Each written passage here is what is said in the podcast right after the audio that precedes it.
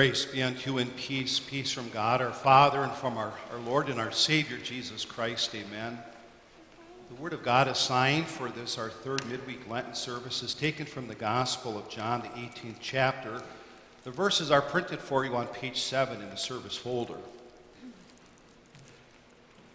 Jesus, knowing all that was going to happen to him, went out and asked them, Who is it you want? Jesus of Nazareth, they replied.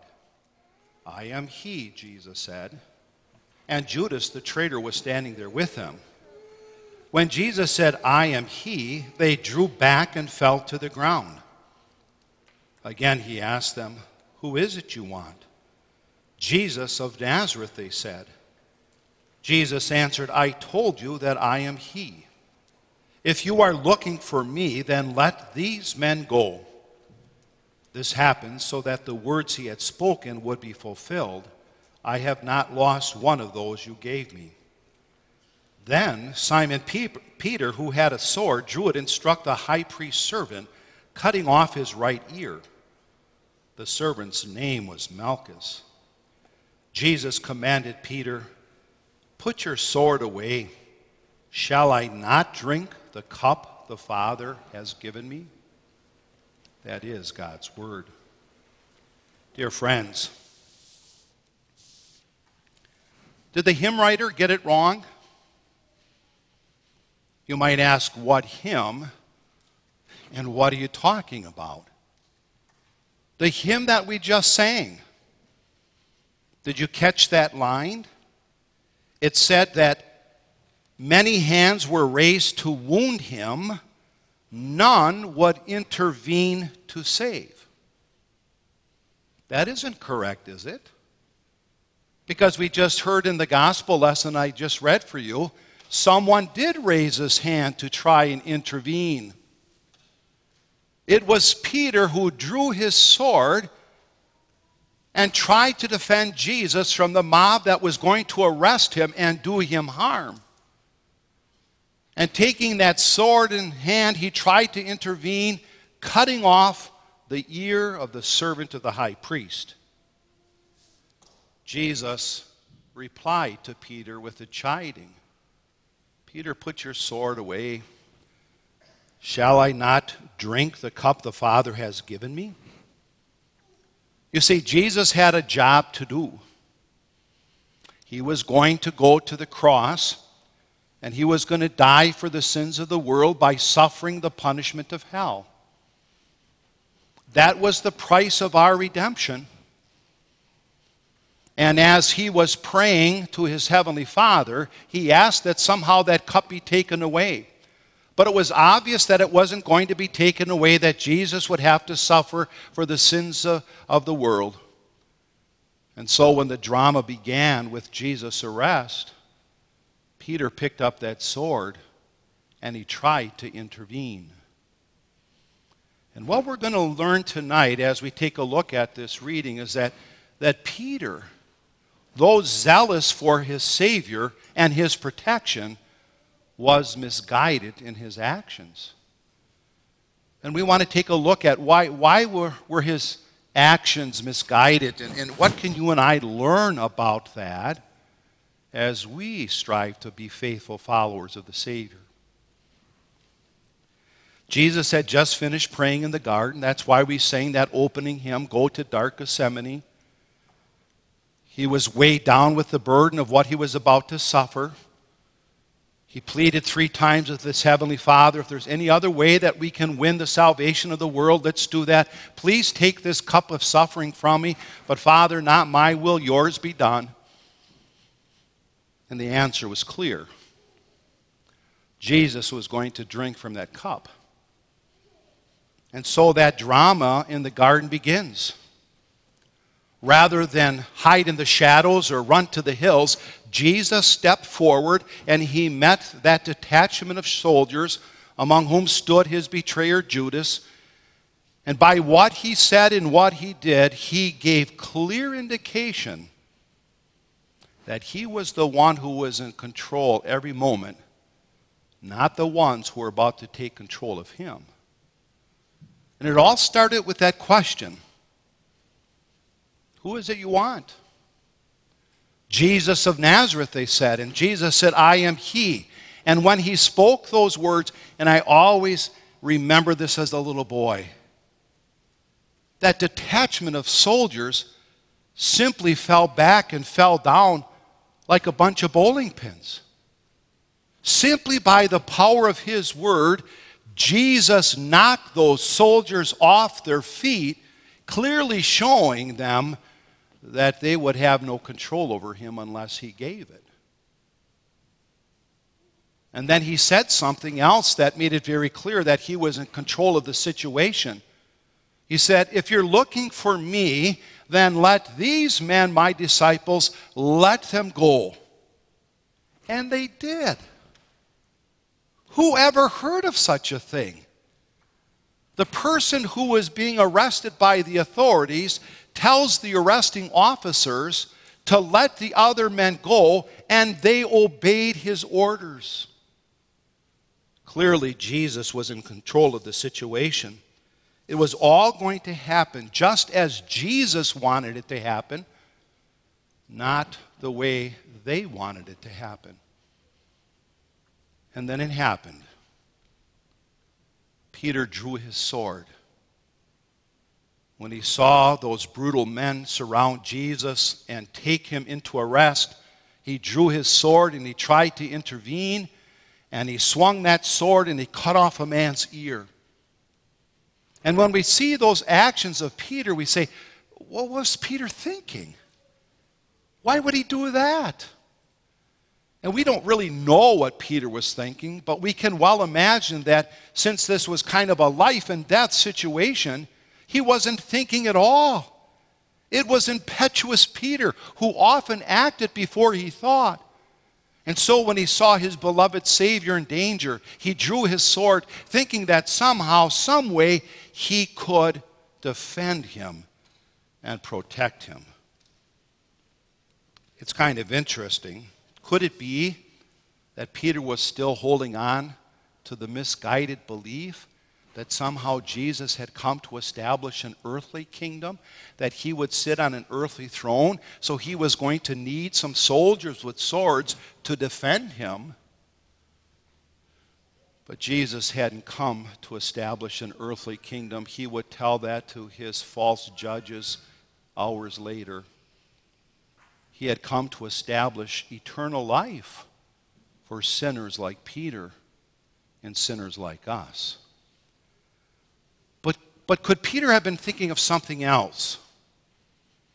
Could it be that Peter took that sword in his hand to defend Jesus because he was trying to earn something back? You see, Jesus had come to win salvation all on his own.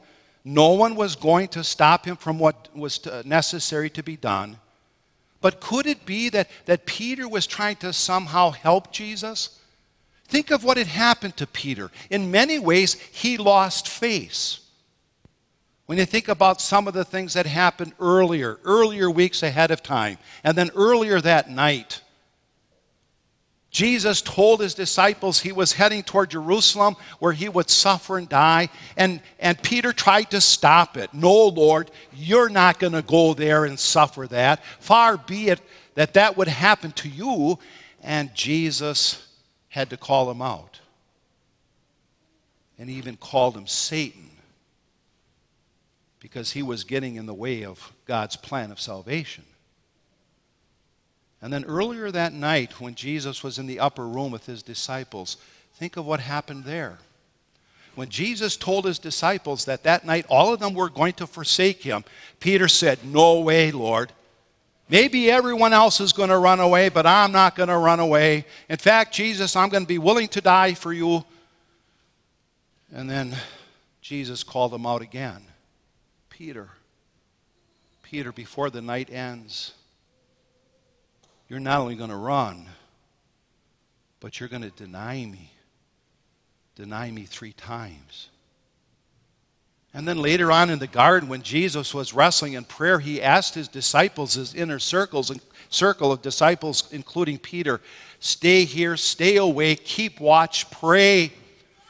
And then when he came back three times, Peter, who was going to be so strong to defend Jesus, didn't even have enough strength to stay awake. He fell asleep.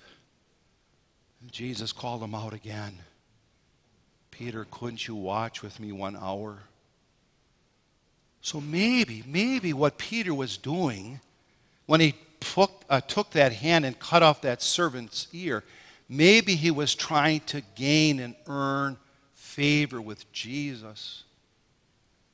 Maybe he was trying to prove once and for all that he was worthy of being not only a follower of Jesus, but also the leader of the disciples. Maybe somehow, some way, he thought by defending Jesus, he was going to make everything right that he had done wrong, and that somehow he was going to win favor with God again, even though he had failed the Savior so often. But the fact of the matter is this that he was misguided in that zeal, if that's what he was thinking. You see, it's not what Peter could do with his hands that would make things right between him and God.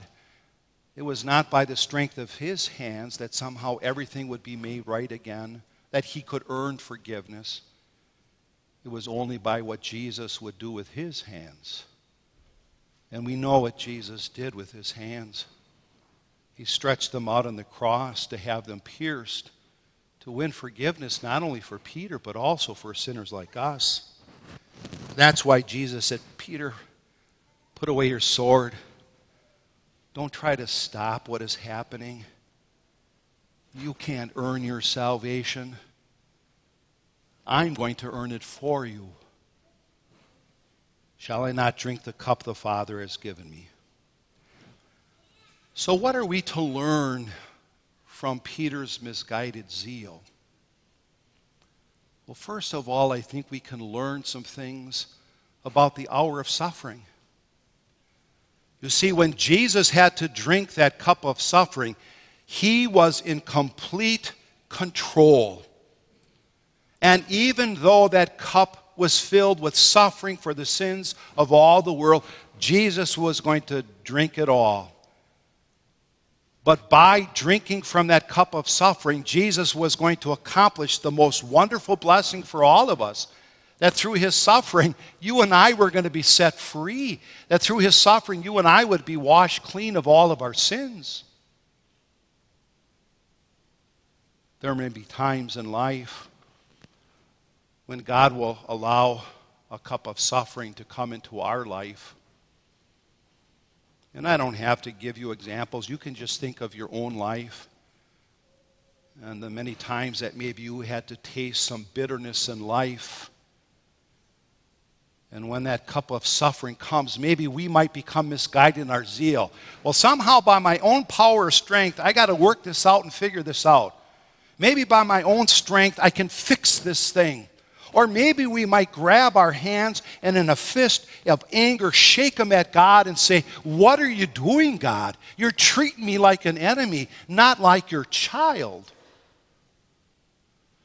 But, dear friends, whenever the Lord in His infinite wisdom allows us to drink from the cup of suffering. It's not the time to shake your fist at God.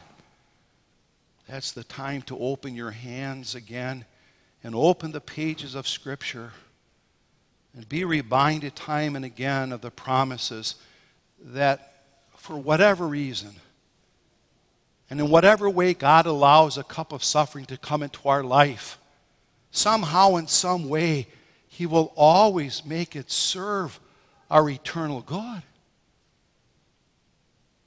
That's what He accomplished through the cup of suffering that Jesus drank. And God will always bring blessing when He allows suffering to come in our life, even if it's the blessing of heaven through the hour of death. But we can also learn from this account that Jesus didn't need anyone's help to win our salvation, including your help and mine. Again, I, I, think that Peter was trying to prove his worth, trying to show Jesus that he was worthy of being a follower of the Savior. But again, there's nothing that you and I can do to fix the things that we have broken. We cannot fix our broken relationship with God. No matter what we try to do, we can never offer to God with our hands a payment that would cover over our sins. The only things that you and I can earn from God really is his eternal condemnation because our hands are hands of sinners. You see, we don't need to try to earn God's favor. First of all, it's impossible. But all sec- uh, secondly, it's not necessary. Because in Christ Jesus and what he did as our substitute, we already have God's favor. Jesus has won our salvation. And that's good to know. Because sometimes when we fail God, just like Peter, sometimes we might fall to misguided actions in our understanding of the kingdom of God. Sometimes we fail in the promises that we make to Jesus. Didn't we all on our confirmation day say, I would rather die than fall away from you, Lord? Sometimes, yes, we might be guilty of being too weak to stay awake and watch and pray. And more times than you and I would like to admit, we too have denied Jesus by our actions by our words. And when we see that many times we failed Jesus, what a relief it is to know that we don't have to try to help Jesus to save us. We don't, he doesn't need us to intervene. He already intervened for us. He took our place, suffered our punishment, and won our salvation. So then, after telling Peter to put away that sword, Jesus did something unbelievable. It was, it was the last miracle he would perform before, before he went to the cross. He reached out and he healed that man's ear. Here was an enemy that had come to arrest him. Here was an enemy that wanted him dead. And yet, at that very moment, Jesus showed him mercy and compassion. And rather than striking him down, Jesus, Jesus reached out and healed him. Why, why would Jesus do that to an enemy? Because that's who Jesus is.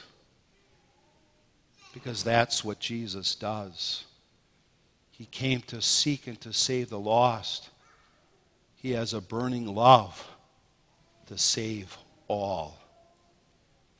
And after reaching out and healing that man's ears, he would reach out his hand one more time on Good Friday. And you know why he stretched out his hands on the cross?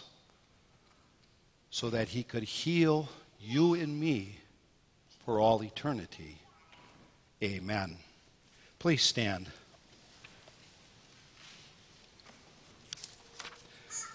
And the peace of God that surpasses all understanding shall keep our hearts and minds through faith in Christ Jesus. Amen. At this time, again, the encouragement is that as we